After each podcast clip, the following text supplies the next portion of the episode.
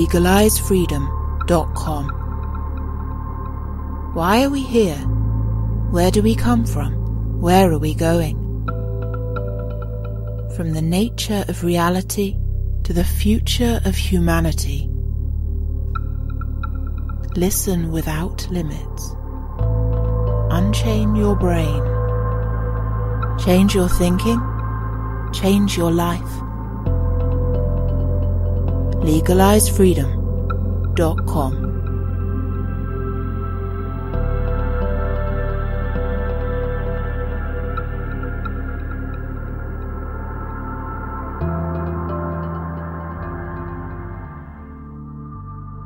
Greetings and welcome once again to LegalizeFreedom.com. I'm your host Greg Moffat and my guest today is Royce Christyn, who joins us to discuss how a deeper understanding of science and psychology can aid positive thinking and manifesting practices. Christyn's new book, Scripting the Life You Want, is so much more than just another how to manifesting handbook. It is an exploration of the cutting edge science which makes manifesting possible. Unlike many, who claim to offer the secret of creating the life you really want, Christyn goes beyond the simplistic and superficial routines which leave so many seekers frustrated to uncover the hidden mechanisms which shape our reality. Mechanisms understood by magicians of ages past and by media manipulators of the present day, which can be mastered by individuals to take control of their lives in these turbulent times.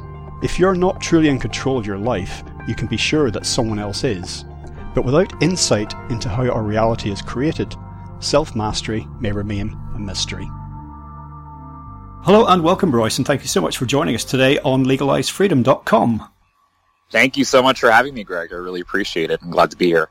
Royce, today we're going to be talking about your brand new book that's entitled Scripting the Life You Want Manifest Your Dreams with Just Pen and Paper. Before we dive into that, just tell listeners a little bit about your background, uh, your work and career. And also, in my recorded introduction, I said a little bit about uh, the main topic of our discussion, New Thought, what many people know as positive thinking. And I normally invite guests to talk about their personal back- background. And in your case, your personal background, your, you know, gr- your growing up was very much steeped in uh, new thought and positive thinking. So just grab any and all of that and, and let us know what you want to. You're you're gonna make me do the do the intro of myself, huh? No, I'm kidding. Um, I actually prefer that because I, I, I, it's very awkward sometimes to sit here and, and have people read off my bio. Um, like you said, I, I actually hate the term new thought. Of course, it's one of those things. It's like the the necessary evil, where it's really the only phrase that exists to kind of encapsulate this entirety of you know a self help movement and, and positive thinking and law of attraction and meditation and you know I, I just personally think it's we're so much deeper and further along than just thinking obviously that's what my book's about so like you said i grew up you know i grew up with a family that encouraged and and really taught me from a very young age the principles of meditation and positive thinking and the idea that you can create your own reality and you know people who read my book will see from the very first chapter, I talk about my mom and my grandma, and you know when all my other friends were going to, uh, you know, their their different religious schools or you know Sunday school or Hebrew school or, or what have you. I was on Sundays usually learning uh, power you know uh, positive thinking and meditation and whatever whatever it would be that week. So you know definitely that part of my growing up was very different. But like you said, I have a very uh, strange and funny background. I, I was an actor for years. I mean, I'm only 32, so I, I, did that as a child in theater, and then I moved to LA when I was 16, and I was a Nickelodeon, and I was on the Disney Channel. Um, one of the big stories that I talk about uh, in my book is that I ended up uh, using my manifestation practices to book a role as Selena Gomez's boyfriend on the sitcom Wizards of Waverly Place, which was also on Disney Channel. So uh, after that, my late teens, early 20s, I became a writer and documentary director. And uh, behind the scenes, I've been coaching uh, a lot of high-end real estate clients and business professionals and sports people and everything else on just really using science and uh, a lot of the principles of New Thought to create what they want in their lives. So that's what I've been doing for a while. And finally,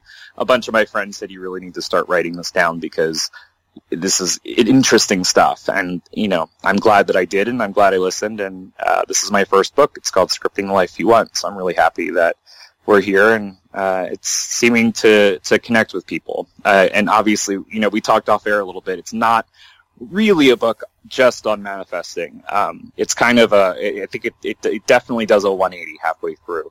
I eventually came to what we can loosely call New Thought via ritual magic. And when I was first reading about that, it was setting out magic, you know, the very simple terms as, you know, the science and art of causing, you know, change through power of your will. That is the idea that mind can affect matter. And there was, right. there was some science around that when, in the 1980s. Uh, when I first began to explore it. But say, but then magic led me on to, you know, to, to, new thought, positive thinking.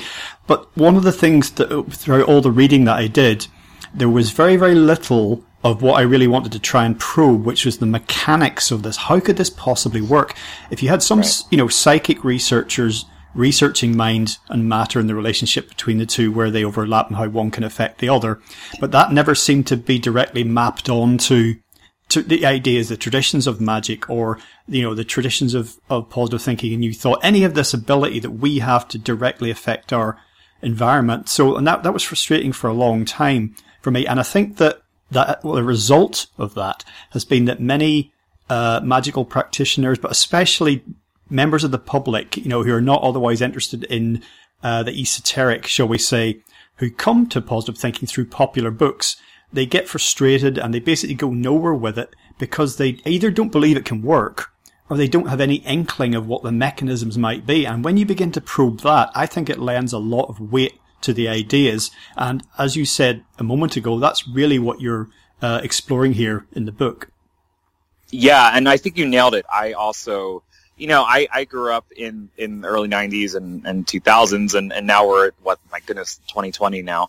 Uh, and there wasn't a ton of science out there, at least, that was starting to bridge the worlds of, of what we consider, you know, spirituality, magic, manifestation with science. And I think that's, you know, I am a person who just digs and digs and digs, and I'm that very annoying, nerdy guy who just wants to know why everything works. So, you know, by nature, just, you know, growing up in, in this world, but also, you know, in acting, all you do is you study. You study every facet of whether it's a character or an environment. You know, we're basically taught to be really, really great researchers.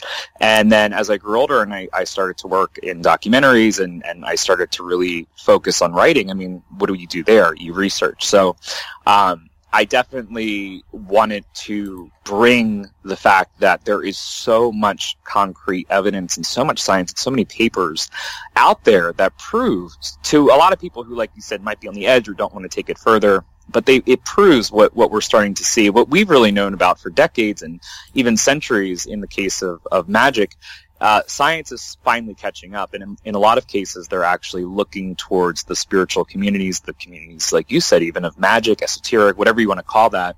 They're looking to the science community is looking to them to say, "Oh, okay, wait, what, what blanks can we help fill in here?" So it, it's been fascinating, and you know, like you said, for for my book, it's interesting because there were really two main issues that I had personally with most books on manifestation.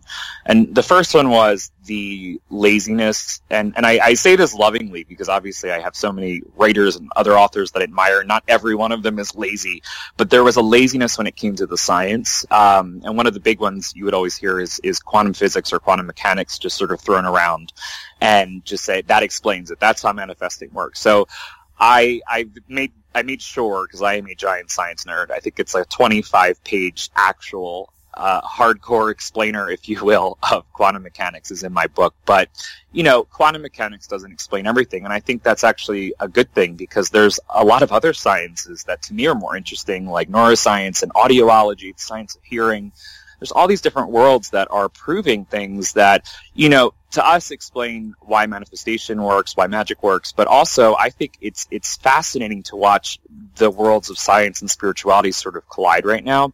So that was the first thing I really wanted to cover. And the second one, you know, for me personally, that I really would get frustrated with when I would look at a lot of the books and things out there, materials on manifestation, was people didn't like to talk about the fact that sometimes things just don't manifest or it doesn't work. And that was something that, you know, I, I, think a lot of my clients and students I, that I've had over the last decade really appreciate it, which were, you know, I like to talk about the science of memetics and memes and, you know, all these different things that sort of explain how not all of our thoughts come to us from us. You know, obviously we've known about that in when it comes to advertising or you know subliminals or all these things, but it's it's actually a lot less scary than people think it is because it's a lot easier to fix. But in the same token, no one ever wanted to talk about this fact that just sometimes people don't manifest what they want or they manifest things and really bad stuff happens later. You know, there, there was, there was all these different areas of that that I really wanted to cover in this book. So that w- was what I landed on was I really wanted to teach people how to manifest, but I also wanted to give the skeptics out there, which are the ones I love to work with, you know, here's all the science you need. And if, if anything, this book, at least in 20, 30 years, people can always go back to it if they have their really skeptical friend and they could take it off their bookshelf and say, here, and they could go through the last five chapters. So that was the big one. And the other one was explaining to people why sometimes things don't manifest or don't manifest completely or maybe manifest differently, and then also what they could do to fix that. So those are the two areas uh, that I really wanted to focus on when I wrote this. Well, yeah, well, we'll get to memetics uh, shortly because that's extremely important. Uh, as far as quantum physics goes, you're absolutely correct to point out this, of course, has been much, you know, misconstrued and misrepresented, uh, often very lazily, even uh, by well-meaning people. You know, they look at some of the, you know, revelations of uh, quantum mechanics uh, that, you know, as the 20th century went by and particularly into the early 21st. And it just seems to explain so much, doesn't it? But it's rather too easy to, to put two and two together and get five. And I think concepts like non-locality and the idea that future, you know, that the outcomes can affect causes and what have you, that led a lot of people to sort of make a, an easy mapping across uh, right. to new thought principles. Right. Uh, you're 100% correct. I think part of the thing that I noticed was there was a lot of, uh, I, I, I, I don't really have a better word, but regurgitation. There was a lot of, it seemed to me, and you know, I read pretty much everything. So every science book and research paper and textbook, but also every book that is put out. And what I started to notice was it seemed to me that a lot of authors were, you know, reading other authors that they enjoyed or they admired and sort of putting their own spin on quantum physics. But what happened was no one was really going back to the source material. So that was that was something that I noticed, at least in the early 21st century, especially the first five to ten years of the 2000s. There was a lot of uh, there's a lot of great books, but they just don't quite nail quantum physics um, at all. So I, that's why I really wanted to at least give the, the, the good side and the bad side of why it explains it and why it doesn't. But like you, you just mentioned, you know, there's been a lot of shifts and changes in science. And you said that in the introduction, um, where there was just nothing to, to give anyone who was interested in the stuff that you and I are anything to really explain why it worked. Um, the last five to ten years has been almost an overload of, of, of why things like what we're talking about work. Well, for, for a lot of people, for a lot of lay people, any understanding that they have whatsoever or an understanding they believe they have of quantum physics has come to them through popular channels. It may well have been, you know, manifest your dreams type books, you know, in the sort of spirituality section in the bookstore. I did five years of physics in the 1980s in this at high school level. And oh, wow. W- of course, um, Einstein was mentioned. When I say five years of physics, I mean as a module, you know, along with everything else. Um, well, still, it's better than a lot of people can say.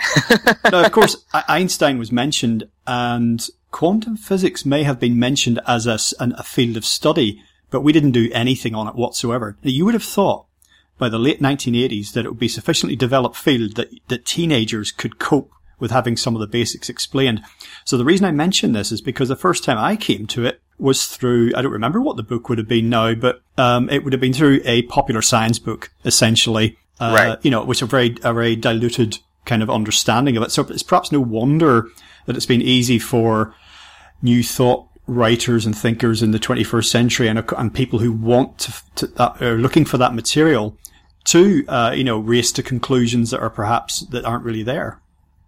Yeah, and I think that's that that's one of the most interesting things. Um, you just brought up about three really fascinating points. I think um, you know, even in my own high school, I, I loved physics and I loved biology. I loved science. I was in the college courses of science in my high school. So I, I, I, I totally understand. And I, as you were talking, I was thinking to myself, you know, I think the books that I had in you know 2002 2003 were probably written in the late 70s and that was just in public school. You know that was and i'm thinking that that might be part of what we experienced where the, the textbooks were older but I, I don't know. You know it's interesting because we never learned about quantum physics even uh, when i was in school at least in my schooling which i think was pretty excellent for, for, for public school and even any other kind of school. Uh, we had one of the better ones in the country and I think that it's it is a case of people finding it or, or, learning about it from popular culture or maybe some sort of regurgitation of it from some other authors that it, that that was the thing it just was so watered down so you know for me quantum physics points to a lot of possible paths but as I point out in the book, and I say this lovingly because I do know some physicists, I know a lot of scientists, and some of them even endorse the book. Um, science is kind of a mess right now, qu- quantum science and quantum mechanics. And anybody who reads the any scientific journals or papers or you know even talks to a physicist, the physicist will tell you that there is so much going on. There's so many crises going on mentally. There's there's I talked to one uh, one person who called himself a recovering physicist or recovering quantum physicist because there there's there they there's so many unknowns and there's so many things that are shifting day to day. And he put it to me this way. He said it's it's almost like finding out the answer to a problem that you concrete and 100% know you will not have any way of explaining to people for about 200 years and you don't have any way to get like the actual uh, you know problem or calculation out to how you'd get the answer. It's almost like they're getting the answers first, which you know is funny and sort of ironic in and of itself because that's a little bit of what people sort of think quantum physics is. But there are just so many uh, contradictions and, and just issues going on in quantum physics that, and especially lately, that even when I was doing the bulk of the research for this book back in 2016, 2017, 2018, the more uh, months that would go by, the worse it looked. It was, you know, and it's not because they're they're bad or something's wrong. It's just there are so many unknowns in that world. And I point this out in my book that it's it's it's kind of hard to at this point I feel personally to use that as the only science to buffer up a system that I think a lot of people are already skeptical of the idea of creating your own reality. And it, and it, you know I understand there's there are people even like myself. I you know I just have this sort of uh, curse of always kind of wanting to get into other people's heads and and look at it through their eyes. So while it may be fine for me and you or you know whoever to just have the quantum physics aspect, I knew that wasn't going to be enough for a lot of people. So that's why I made sure to get down uh, to my knowledge, which is you know the, the best explainer. And again, it takes about 20 pages of what is and is not quantum mechanics in my book. But then, you know, we move on to some other really interesting research. Um, one of my favorites being uh, Professor Donald Hoffman, who's here in California, uh, who has studied uh, perception. And I, have always taught perception and, and the the the, uh, the brain and, and how we actually take in the information of the environment around us is one of the most important keys and components to understanding how we create our reality. Because just as a as a teacher and as a coach, I've had so many fascinating examples over the years where people really just start perceiving things that were already there and they become these great manifestations in their lives. Well, I think in terms of science and spirituality, these are two two areas of, of reality of existence that have been that were driven apart a few centuries ago, uh, but spent the longest time, many millennia prior to that, being intric- intricately entwined or at least somehow yes. related, you know, and you would have. They were one and the same. I was yeah. just having this conversation with my mother actually well, a few yeah, weeks exactly. ago. So in they were the same study. You know, yeah. there was no separation. Exactly, exactly. And I get the feeling, um, I don't, this is just sort of, obviously we look back thousands of years. If you go back to as far as we can in human history, you know, things start to get very foggy, but from that point forward, it seems to me that um, there's all sorts of uh, oscillations and undulations that take place in human history, human evolution, and our relationship to uh, natural phenomena and the planet. And these sort of things rise and fall. And it seems to me that science and spirituality have drifted apart and drifted together again over yes. time. And they became very far apart, you know, basically the scientific revolution, I suppose, and the, uh, perhaps the enlightenment to an extent. But I feel that there is a convergence that's been happening. But obviously given the background situation that we're, we live in now, the societies we have obviously that's causing a lot of friction. Um, but I, I think that's the direction of travel. And certainly I would say two recent guests I had with two very good books with a lot that listeners here may appreciate is uh, Dean Radin, uh, who's a psychical hmm. researcher. Mm. His book, Real Magic. Uh, Steve Taylor, he's a British psychologist. His book, Spiritual Science. Either of those books, you'll find interviews with both of them with those titles at legalizefreedom.com. Something else for people to dip into, but just further evidence of, of this convergence I feel that is underway. Oh, I 100% agree with you. I think that that is exactly what's happening. I know that that is what's happening. I had uh, a meal. We had dinner with uh, a friend of ours who is a very well-known scientist. Who, you know, I have I'm, I'm, i have a lot of friends in a lot of different worlds, and you know that's one benefit of of living the life that I've lived. We, you know, I've gotten to meet a lot of interesting people over the years. And about two years ago, I had dinner, and um, it was this great scientist, and they basically said exactly what you just did. And the problem being that a lot of the scientists, at least that I've spoken with, are afraid of repercussion or, you know, what the other people in the scientific world are going to say, but, eh, you know, about their sort of newfound spirituality or them realizing that the bridge is uh, getting very strong and very uh, short to the world of spirituality from the world of science.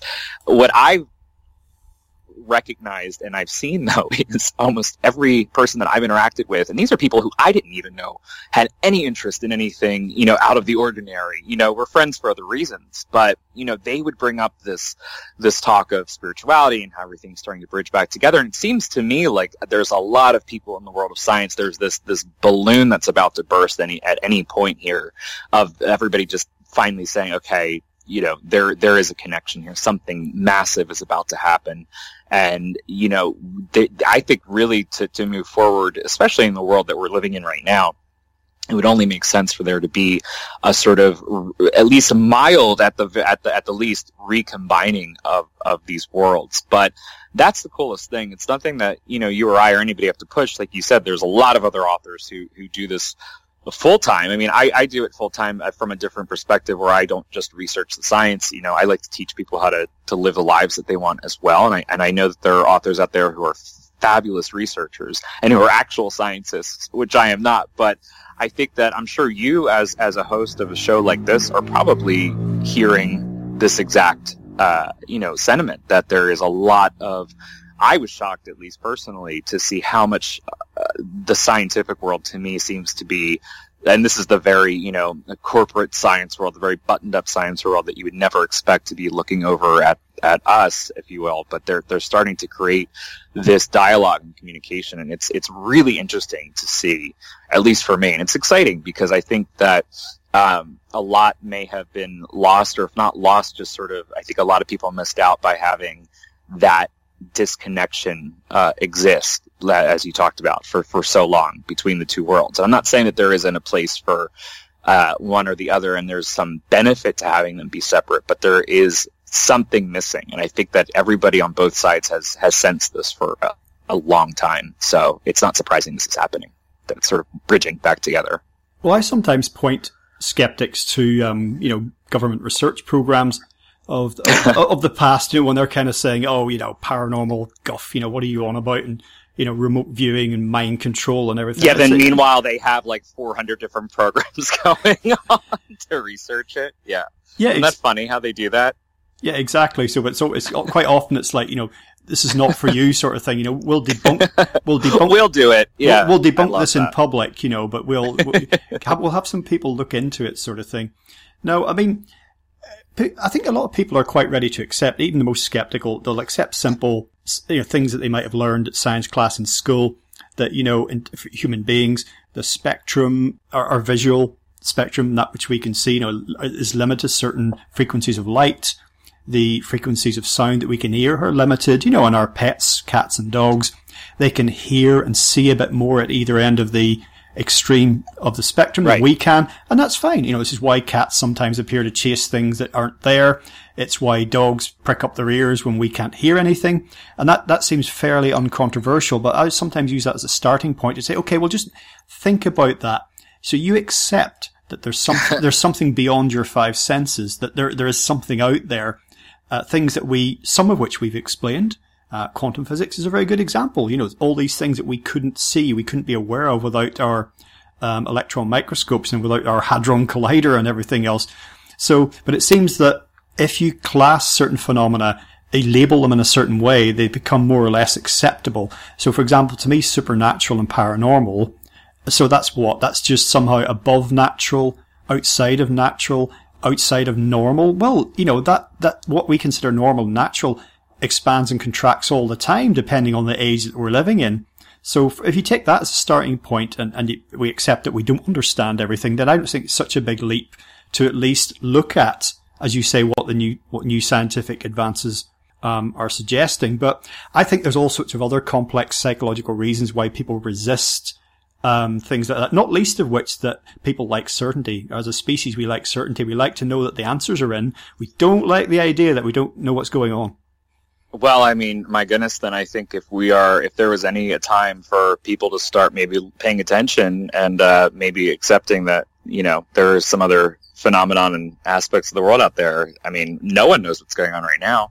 So this is, you know, I think a lot of people have been really, uh, you know, diving into the research and, and reading a lot more books. And, you know, with everything going on globally, um, you know, the only thing that seems to be certain is uncertainty. So, and I say that not to, you know, I don't like it as much as the next person, and I'm not uh, making light of it. It's a very serious situation for a lot of people, you know, health wise and, and what have you. But the if there's any um, thing that maybe some people are finding in, in, in, sort of this hour of darkness, it seems to be that their open-mindedness is is sort of re-emerging or emerging for the first time. It's funny you mentioned supernatural because at the beginning of chapter six, I think it's on the second or third page, I actually go through the definition of the word supernatural because it really just is this sort of uh, it's an actual, you know, Oxford definition, and it's just what's beyond the, the visible. I mean, it's a provable existence that's really something we can't see. I mean, I, I go into it, it, It's a lot more eloquent when you read it, but um, even the word magic, you know, I, it's it's just this. If you really go down to the base definitions in in Merriam-Webster or in the Oxford Dictionary, I mean, there the the definitions are fascinating. I mean, magic is just this idea. I, I, just opened up to it. So it's the power of influencing events by using forces relating to an order of existence beyond the visible, observable universe that transcend the currently understood laws of nature. And I think that's something that's really interesting. It's just they say right there they it, that magic is something that transcends the currently understood laws of nature, and I think that's really interesting coming out of uh, you know such a prestigious uh, dictionary as Merriam-Webster and, and Oxford. I mean, the, the, if you really go into these definitions of these words that people dismiss, they're not so dismissible when you look at the base, when you look at the core, when you look at what they really mean. Well, there's there's lots of things that I'd previously learned about when I was young through science fiction and fantasy concepts such as uh, the simulation hypothesis, um, holographic universe, multiverse. These are all things that I read about in science fiction, basically. And you find these phrases now, if you, you Google them, you find them cropping up in all sorts of research papers and popular science articles. Uh, but as with the basic understandings or the uh, revelations of quantum physics, talking about the implications of any of these ideas. Now, obviously things like simulation and the multiverse and everything, they're just hypotheses. There's, you know, uh, theoretical scenarios that they're trying to reach to, would some of these perhaps explain observable reality? But in any event, going to implications, I think, is where you find establishment science and particularly the science media, you know, the people who present science to the masses, going into all sorts of self-contradictory convulsions to say, oh yeah, yeah, that is, that is true, that is the case, that's been measured, but it doesn't mean anything. You know, we've observed this effect, but as far as your life is concerned and the, the physical world that we live in, it doesn't mean anything. It has no implications. You know, right. That, quite the opposite is true. Right. Well, that's why you know I mentioned earlier, and I talk about uh, Professor Donald Hoffman in my book a lot. Uh, he's a cognitive scientist from uh, University of California in Irvine, and uh, if anybody out there is is listening to this, um, I highly recommend. He has a TED talk from either 2015 or 2016, but it's brilliant. And um, what he and his research students discovered is that evolution does not favor reality. And he has been studying perception for the last three decades. I mean, he's studied everything really that we've talked about, um, even uh, artificial intelligence and, and, and, just sort of the idea of there being like a, a an evolutionary game theory, if you will. But you know, his his uh, conclusion, and and there is so much science to back it up, and I, I lay it all out in my book. And his it's only a twenty minute TED talk, and it will blow your mind. I mean, I know it blew mine when I first saw it, but he he takes you on this journey, and when you get to this this this sort of uh, conclusion, you know, he talks, he gives us example of sort of the way that we see through our eyes what is out there what we think is our world is is more like the desktop on our computer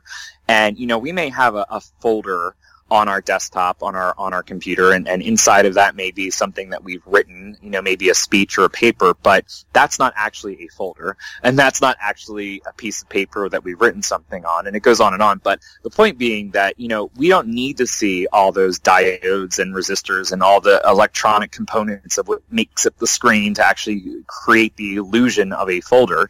We just need to see the folder.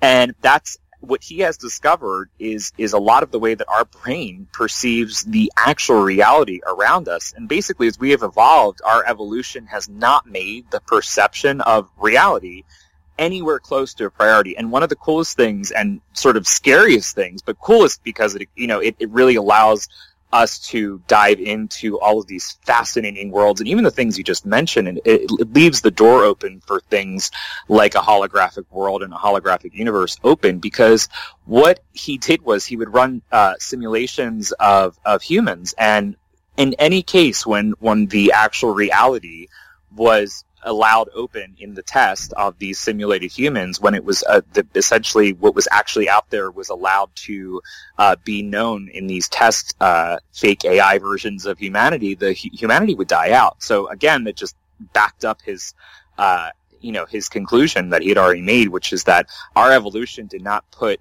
uh, observing and, and seeing exactly what is in our reality as a priority at all.